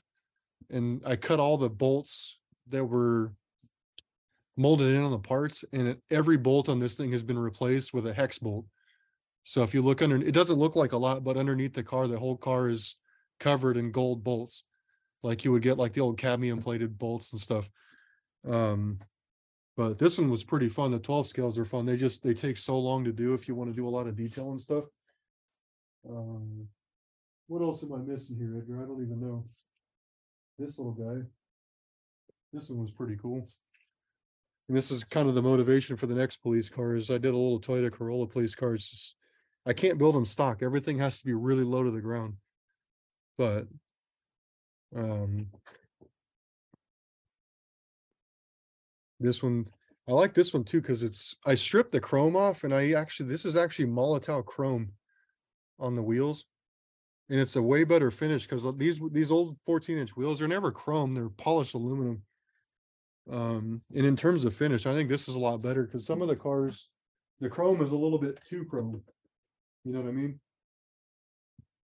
So, yeah, there's not not a whole lot more up here. Honestly, I haven't built that many cars. A lot of them, some of them I've given away. I, I build cars for friends as gifts, and they they disappear forever. So, Damn, I'm sure they're they're enjoying them. That police Oh, yeah. car right there. What what brand made that? What company? It's an? Aoshima Toyota Corolla police car. Oh, what? Yeah. I've never seen that one before. I got it a few years ago. It might be one of those ones they haven't made in a while, but Mhm. um, I know someone was talking about building police cars, and not a lot of people build them, and that's why I'm doing this. Yeah. Because then there's Uh, a- another example of a police car out there. Yeah, whenever um whenever Aoshima like has made them available, like with my distributor, like to get the Yeah. police cars, I just get them. Like I Oh yeah, I have they're like, super fun cars. The only difference. Yeah, I have a bunch of them, and I'm like- I'm like, dude, I want to build one. Oh, dude, you got to do it. This the crown actually. So I'm not going to do the crown in regular black and white like I did on the Corolla. I'm going to do um this. you can laugh at it with me here. Um, tropical glitz, interstellar pearl white, and then I'm gonna do a metallic black. Oh So it's hell yeah! like a- It's gonna be like a flashy looking police car. I think it'll be Yeah. pretty good. Something a little different, you know, it's yeah, like, that's tight. you can build them stock, but modifying them is a whole lot better. Yeah, So, no, I'm yeah. gonna do that, and I, that's why I did the skyline and metal flake is because it was cool with the decals, but it was way better with the flake on it. Mhm, doing it that way. I think it just stands out a lot more, and I just like the way it looks, so I Mhm. kind of stick to that trend, and I rarely build anything the way it's supposed to be. Unless it's a race car, then I'll try to get as close as I can. That's cool, man. Just like doing your own take on it, you know, your own flair. Exactly. That's the whole joy of this is is you kind of do what you want and the more it stands out, it seems like for me at least, the more people seem to like it. Cuz it's not just like a traditional cop car. It's lowered. Uh mine will have flashing lights and it'll have pearl and metallic paint and it'll just be one of those things that it, it won't look like a regular cop car and that's what I like about it. Um and of course it's a lot cheaper to do this than it is to get a real cop car, so yeah, for real, man. That's cool. Man, it's a trip, man. You, you it's like you have the, you know, you're you're building the models and you have the one-on-one skill cars too coming in. Mm, You know, um, do you also are, aren't you also collecting like uh 164 scale? I collect everything, man. Yeah, Yeah, I got a ton of Hot Wheels too. yeah. Um, I got a lot of those. Uh, they have the uh, Aoshima 164 scale, like uh, they're like mystery box things. So you get 12 Yeah. in a case. Yeah, I got I got a bunch of those too. Um, That's tight. because you don't get a lot of diecast cars in that Kaido Racer style, and that Mhm. seems to be kind of all I can find. So anytime a new case comes out, I tend to buy it instead of because you get the mystery box, you don't know what's in there. So if when you buy the box, you get everything. Yeah. So, and most times it's cheaper to just buy the whole box. It's it's not a good way to do it, but um, if you want to collect everything, it's certainly the best way to do it. Oh, yeah, to get to it. That's cool, man. Yeah, I I have some of them. Um, because I I've gotten the the boxes from my distributor when they come out. Yeah. I've in series um 13 and 14 in the store. Yeah, But for those things like, you know, some of them they just, you know, they take off like people get them and yeah, and yeah, you know, I've opened some of them and I've seen them and I'm like, dude, these are pretty cool, man. that's what's a little different about me is I tend to open everything. Um, I opening Hot Wheels. You know, some guys are into the treasure hunts and all that stuff, and I'll open them. It doesn't matter to me. Uh, most of the times because I'm only a dollar into it, so uh resale value isn't something I consider if it's just something I want to display in my cabinet, you know. So I don't know. I'm a I'm a professional hobbyist, if you will, so kind of jack of all trades here. I'll Yeah. get, I'll get into anything. I don't care what it is. As long as it looks fun, I'm in. No, that's pretty dope, dude. And wh- how do you store your paint? Uh, do you put it in a in a case or or you just kind of just leave it around chilling it There's everywhere? paint everywhere. Uh, there's some on my cart here. I've got boxes up on the workbench. I've got two toolboxes full of paint. it's it's gotten a little out of hand. I got a lot of paint, but some of it I go through a lot. Um, like I have a ton of primer sitting around, but in terms of like colors, I I buy a lot of different paint because I'm colorblind. So I don't like to mix colors. I like to just find the color I need.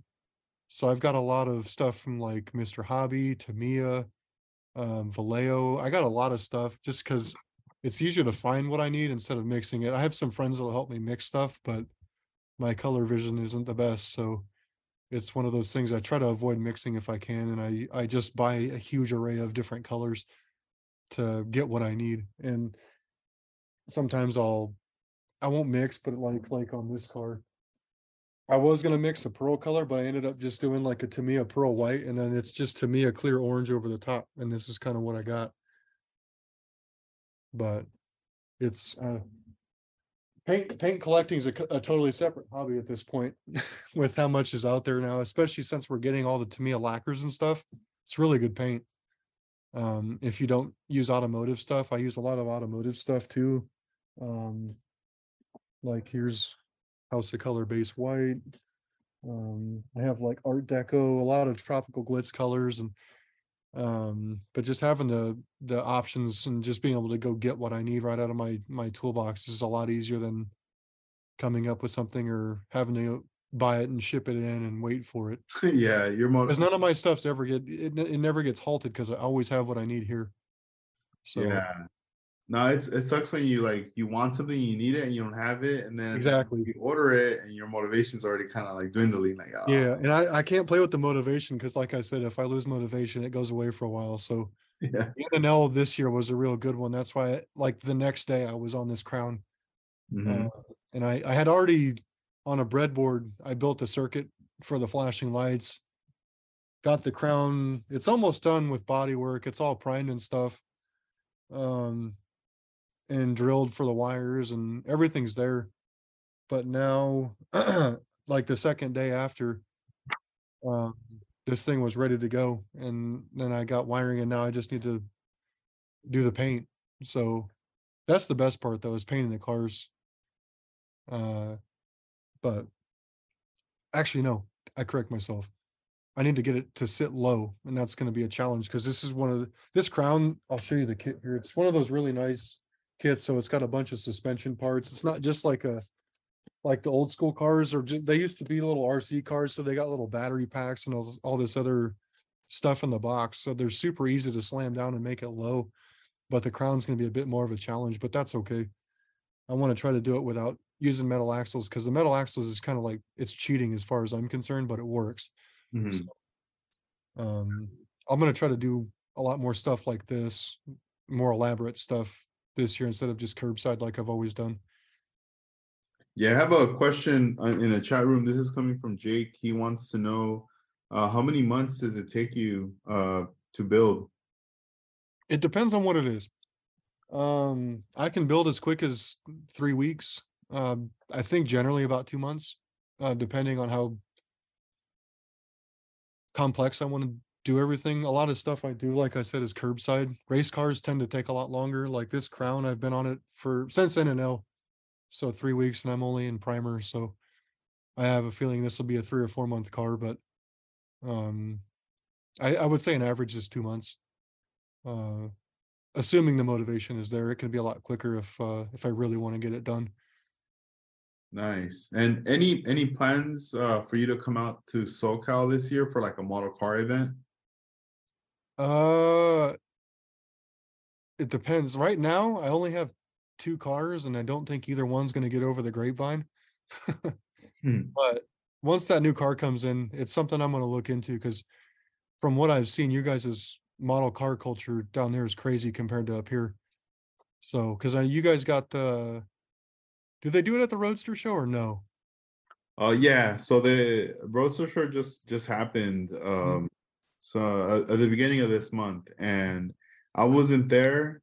but I wasn't able to go the Sunday. But the Sunday is the day when they do the model show. Yeah. So pretty much the event starts like Friday, Saturday, Sunday. Hmm. And there there are uh, they have the, the area set up so like modelers could display their cars like on a Saturday. And there was some photos I saw of uh, pictures taken of models that were there. But Mhm. the Sunday is like more when everyone shows up, brings their bills, and that's when they do like awards, Oh yeah. things like that. Um, It's it's definitely something I I need to do. Uh and then, you know, tow a couple guys down with me so we can all make an a you guys always make your appearance for NNL up here because that's kind of the big show for us. Um and at some point I hopefully this year I can get down that way and attend some of the you guys got a million shows down there, it seems like compared to up here. yeah, there's uh let me plug them in right now. So uh while we're talking about model car shows, so there's two shows like Mhm. so far uh coming up. Like one's at the end of this month, it's gonna be on a Sunday, um, the 26th. Uh, this Okay. is taking place in Ventura. Mhm. Um, let me see here at the Ventura. Oh, I think I saw the flyer for that. Yeah, this is the the Model Fest. Mhm, That's the one. that's coming up here. I'm gonna, let me pull up their uh that flyer so this way I could just kind of uh read on here. So Model Fest contest and swap meet at Seaside Park Ventura County Fairgrounds, 10 West Harbor Boulevard, Ventura, California, 93001. Mm. Goes from 8:30 a.m. to 3 p.m. On Uh, which day? The twenty sixth? Is that like yeah, Saturday? that's on a Sunday. That's on a Sunday? Okay. Yeah, yeah. yeah. So that's one show that's this month in February. Uh, we'll be there vending.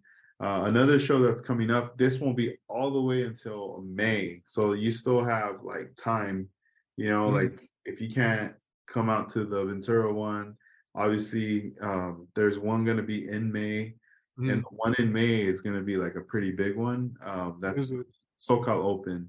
Oh, yeah, no, I've definitely heard about that. Yeah, yeah, yeah. So that's that's pretty much like, you know, that's like the closest thing to like an NNL, but it's Yeah. called SoCal Open, and that one's going to be taking place on the seventh of May, one week before Mother's Day.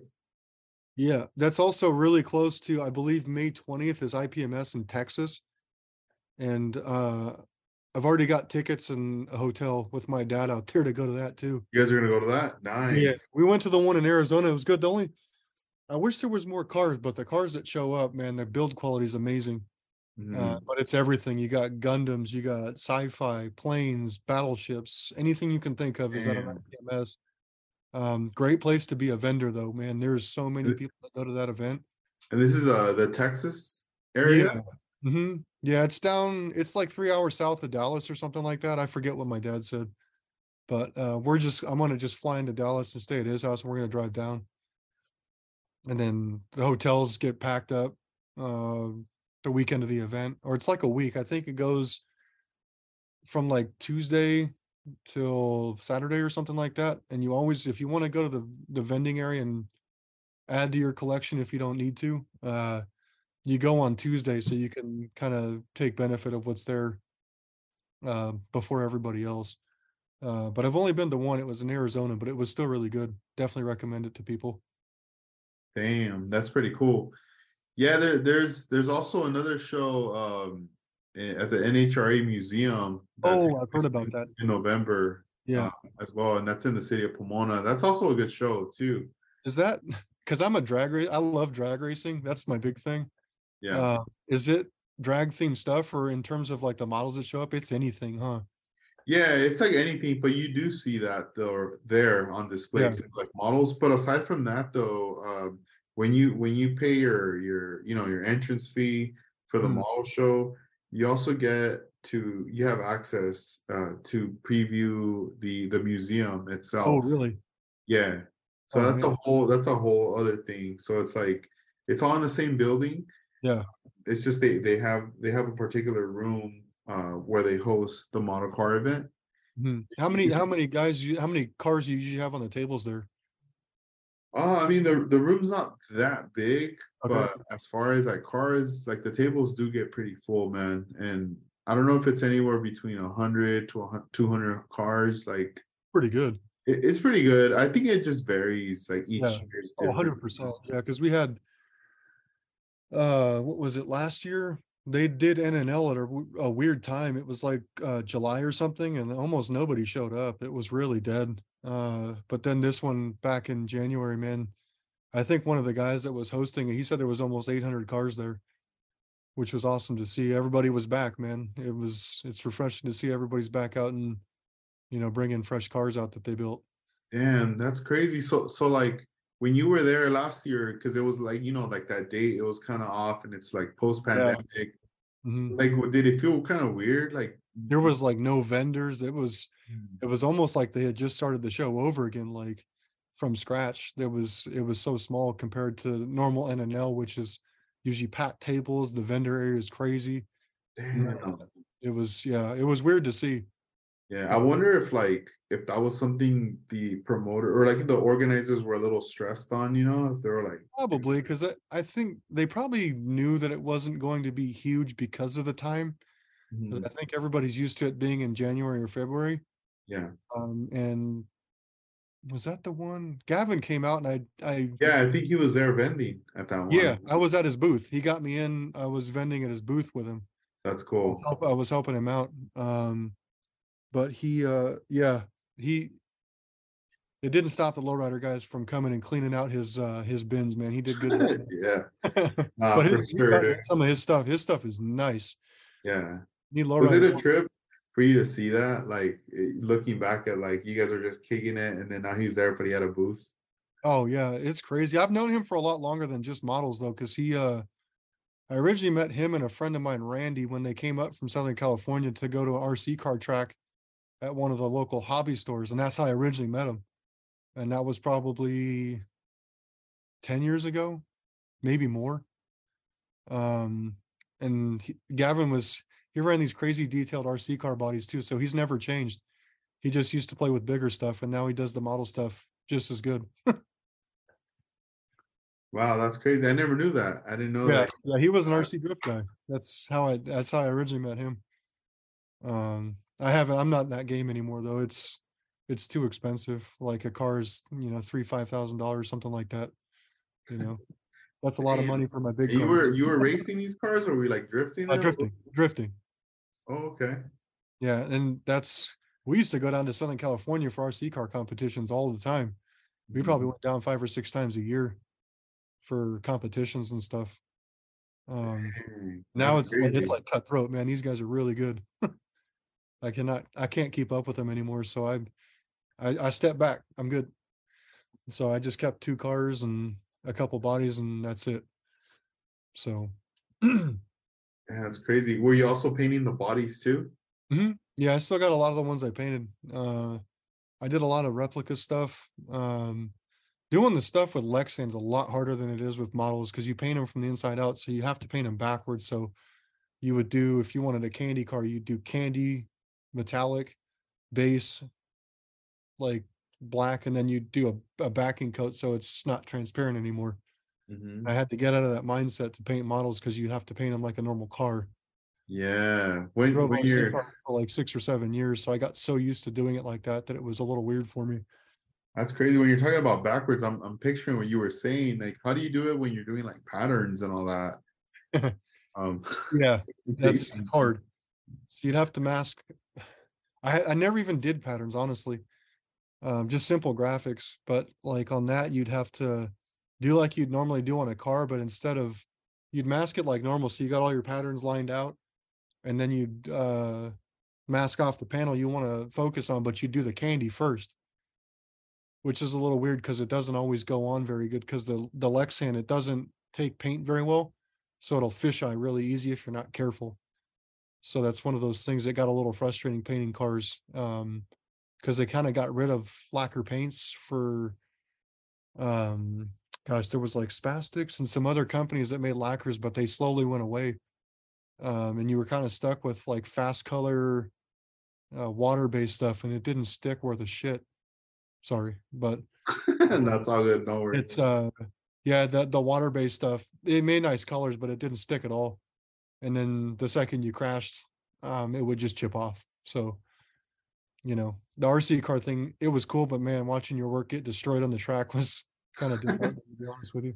yeah, you're like, what the hell, man? Yeah, Man, that's crazy. That's pretty expensive. Like it is, and you spend cars, and then it just Over gets time. punched up. So it sucks, but it's part of it, I guess.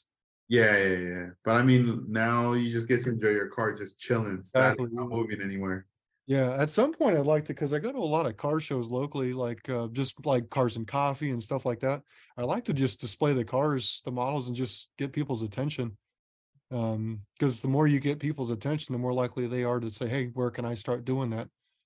And then you can kind of guide them in the way that I started or something like that to local hobby store, and just kind of get them rolling with a can of paint and a car. You know, the uh that little that younger guy that I was talking about in Florida, he saw some of my stuff and he uh, ended up with a couple kits and now he's built like six or seven cars and he's having a ball with it he's he's get he i send a bunch of 3d parts to him to get him rolling um and he uses my stuff so it's cool to see. And i think he's only 16 which you don't get a lot of the younger generation doing this stuff which is unfortunate. Um but anything i can do to contribute to the the growth of it i'm here you know? I'll help people with 3d printing and on occasion design stuff not not as much but you know on special request i might consider designing something for somebody just to kind of keep the ball rolling for everybody so but once i design it anybody can benefit which is nice. Yeah, that's pretty dope, man.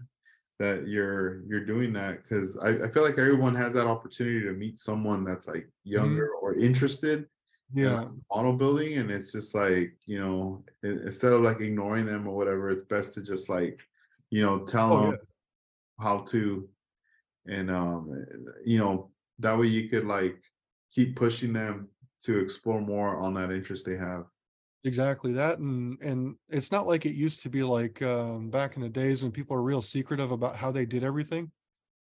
Now it's, you know, no one's like that. Everybody will answer questions. Like, I'm happy to answer any questions people have, you know, if I have an answer, I'll give it to you.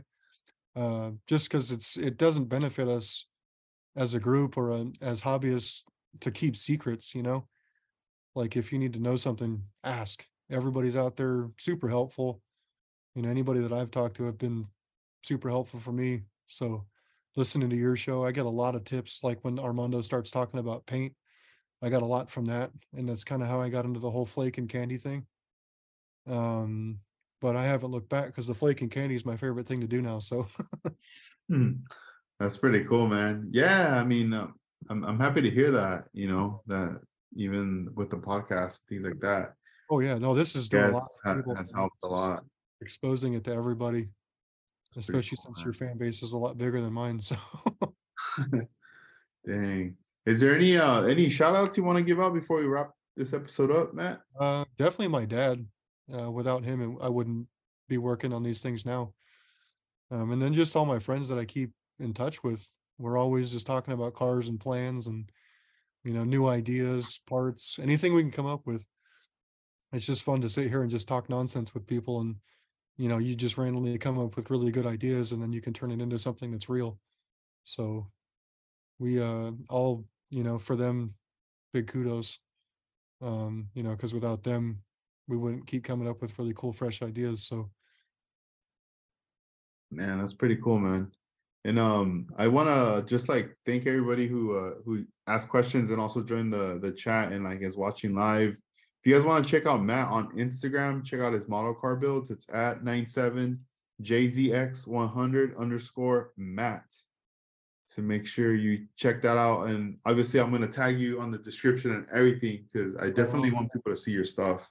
yeah i'll, I'll try to Um, put more model stuff up too because it was mainly like i said started for full size cars but Hmm, um that's a lot more expensive to progress with and and i have a goal of doing at least six cars this year so um anything that i do with that i'll i'll put up there just to make sure that i keep fresh stuff up there for people to check out certainly if they have questions please don't hesitate to contact me i'll help you where i can Awesome, man. I appreciate that right there. Yeah. Um, well, thank you, bro. Thank you for being on the podcast. Um, thanks for having me man that was cool, man. I mean, I'm looking at the clock and I'm like going, dang, like it's almost, it's oh almost shit, it's almost midnight Yeah, yeah, yeah. No, no, but it, it was all good though. Um, happened quick didn't it yeah, yeah. Thanks for sharing, like showing us your stuff. of course Um, hopefully know, I got ho- fresh stuff for everybody this year yeah, and hopefully, um, you know, you come out to California. If it's not this year, then hopefully next year. You know, like I Yeah. mean, Southern California. yeah of course well i'm You gonna be down there um for toyota fest When's that taking place? Uh, That's if I get in. Uh, Apparently, they're on an approval process now where you had Okay. to submit pictures and for the car I just bought, I had Oh. to I had to submit pictures from the export yard because I don't have any official from my yeah, yeah. It's own right here. Let But me, um, is it in LA or where, where's this taking place? it's in Long Beach at the Queen Mary. Oh, okay. Yeah, yeah. It's not too far. It's like an hour away. I've been to Oh, Toyota wow. Fest like six or seven times. It's a really good event. Oh man, you gotta plug Uh, me in on Instagram. With hundred percent. I got you. Yeah, I wanna I wanna check that out. Toyota. You'll see a lot of unique stuff out there, like my my cars. You know, if they're if they get approved, we'll see. Dang. Um, Okay. You'll you'll get some inspiration if you want to build some cool Toyotas. That's a good place to look at cars and Yeah. get some because there's some guys come up with some wild stuff that shows up there. Yeah, that's cool. I gotta check that. I'm imagining they got an Instagram account for sure. Um, maybe Or maybe the low key. It's uh it's uh what do they call it? TORC Toyota Owners and Restorers Club or something like that. Hmm, Um, let me check for you real quick, please. see if I saved it or not. Oh man, they changed the menus on this and I never. Let's see. Saved. Did I save it is the question. Here it is. Um, oh, sorry, that was the event that was on May twentieth. Marina Green Park, Long Beach, All Toyota Fest, twenty-seventh annual. Um, I'm gonna forward you the thing right now, Edgar. Cool. Yeah, I want to check that out, man. Yeah, Um, it- that would be a cool thing. They got a guy that comes out from Arizona that does a lot of vending with diecast, uh, Jeff. Okay. But I, th- at some point, it'd be cool to see if we can get it like a model show going as part of the uh, whole event. Yeah, that'd be pretty sick. That would Yeah. be pretty fun because I think a lot of people would be really interested in that, especially since a lot of the big model car culture seems to be in Southern California instead of up here. Yeah. Uh, that would be pretty cool. The only thing that sucks is it's outside, and if it's windy, Oh yeah. you have to be careful with that. So there, there, there would be some disadvantages, but if we could make that work, that would be really fun. Yeah. it- tourists yeah, listen to that would suck if things start flying flying around everywhere. it. Just catch a stiff wind and everything comes off. The like, what the hell? Oh yeah, I see this, man. All Toyota Fest. Yeah, so And it's I- Toyota, Toyota, Lexus, anything made by Toyota. Um, classics. There's, you get. I went years ago and they had. That's kind of where I got. This like bug that I needed to import a car because I Mhm. saw a guy that had a. Uh, it was a Toyota Century, like a Yeah. mobster car. The thing is so it's so cool. The the, the back is the place to ride because it's got like reclining seats in the back, heated and cooled. There's a pass through on the passenger front seat, so you can lay down in the back seat and your legs can. The front seat's basically your footrest. There's like TVs. It, it's the coolest car, and I, there was a guy he drove it all the way down from Colorado or something. Um, but you look at these things, you're like, man, that's cool. And it's just a stock Toyota. You wouldn't be so impressed if you didn't see it in person Yeah. it's um it's It's definitely fun and if I, yeah. I'll, I'll be down there if anybody's down there you know what i look like now because i tend not to show my face on the internet but um, yeah, you're like, yeah, you're like super low key on your on Yeah, your Instagram. You never i don't post- usually yeah i don't you never pull out you're a never posting you're never posting selfies. No. not my thing it's not not for me but Yeah, yeah if you if if anybody goes there come find me certainly that's cool, man. we can chop it up over anything car related so Dope. yeah Yeah, I just started following them. Good thing you sent me this. Yep. The plug Oh, yeah. right here. worth the Yeah. save if, yeah if you're da- i'll i'll give you a call I, I usually come down a few days early so i can go down and see everybody Yeah. a lot of friends Maybe uh come out, we could check out that initial D cafe. oh dude we gotta go Yeah, it's not too far from there i played that game for way too long to not go there all yeah, days on that you gotta game. check it out. definitely Nah, so all yeah. right. cool All man right, man. Well, thank you, man. You have a good night. It was too, cool man. talking to you, and uh, we'll keep in touch, man. Right on, man it sounds good All right. All right, man, Awesome. we'll see you. have a good night Peace out. Later on, everybody.